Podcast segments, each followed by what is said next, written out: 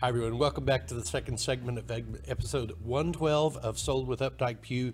And today we're going to talk about something that I think uh, a lot of people uh, are, are having to deal with right now. And it's how do you create your home office? You know, the, the pandemic we're in right now is not going anywhere. Uh, for several months, so you know people are going to be forced to stay at home, and I have a feeling that we're going to see this trend. You know, probably not to the extent it is now, but I have a feeling we're going to see this trend of work from home at least a couple days a week continue on for a while. I, I, I agree with you 100%. And I feel like that in households where there's two people working from home, that it becomes even a bigger challenge. Um, and so what we thought was, what would be some of the things that could we could customize to make the home office more um, what we would like, both in the ergonomics and just the design elements of it. And so one of the things that I thought would be interesting is to create your own desk.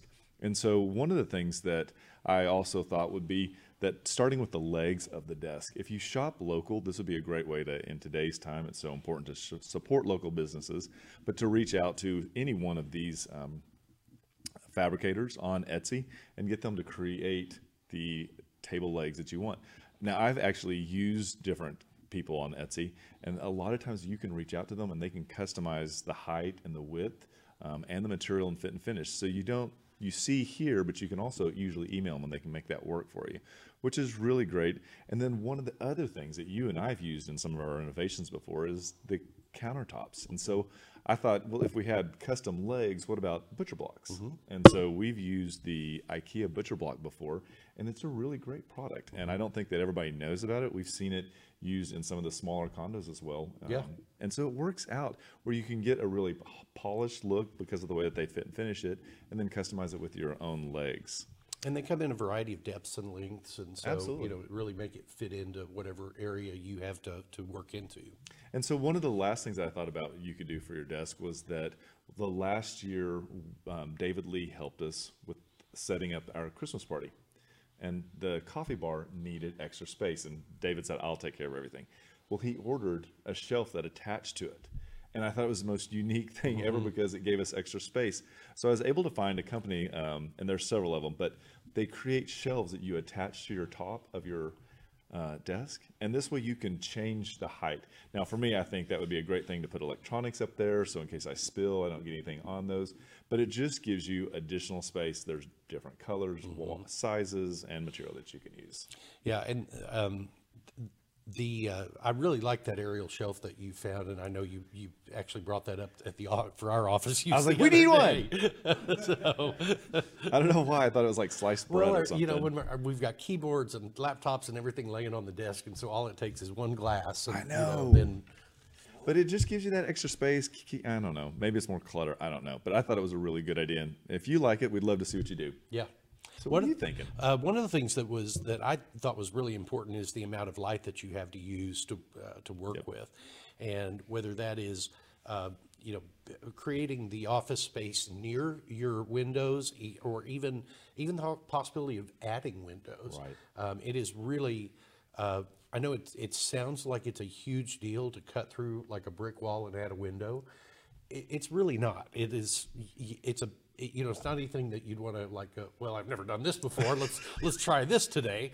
But um, you know, having a, a contractor come over and do that for you is really not as big a deal as people think.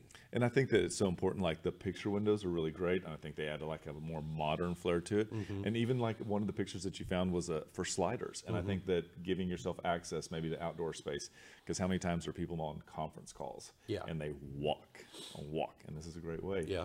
Speaking of conference calls, the techie side of this, what do you think would be your next thing for that? So the um, I think one of the things that you uh, has come down in price enough that is worth doing at home is go ahead and go with the dual monitors and all of the hardware to connect all of that. Um, the docking stations and everything have become so much easier to uh, to connect, and they're you know for probably less than five hundred dollars you can have a dual monitor situation set up. And it's very you know we use them and it's critical for us because many times we're typing an email in one screen while we've got a contract open in the other or we're you know helping somebody calculate their payments based on whatever terms they have And it, it really, it, the pro, the efficiency and the productivity in, in being able to use dual monitors is really fantastic. And the other thing too is like so many people are on Zoom calls right now Mm-hmm. that they need to be able to have the monitor up and have the Zoom call and at the same point. time work either on the program that we're talking about or they're talking about Yeah. and still keep things going in one screen. And even just the large screens, I don't think quite do it the right way anymore. Yeah. So And so what's your last suggestion? Last suggestion is to go big and just create an outdoor space. And so sometimes they're called she sheds, art studios, and this is just one that we thought would be great. There's a lot of people out there, but this is called Kangaroom Systems.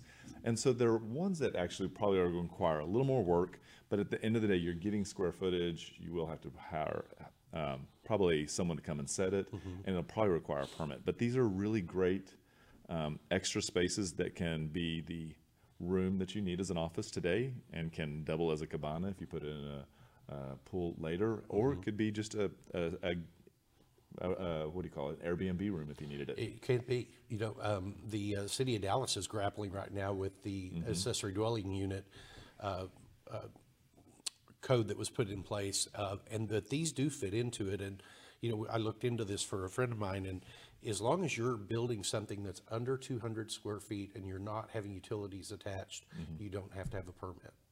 Ah, did not know that. Well, you know, I have friends in Austin that have this, and they both work from home, and it's a fight to see whoever has conference calls gets that Oh, for the really? day. so I think that I think you can see the value in having that, and you can fit and finish them as much as you want.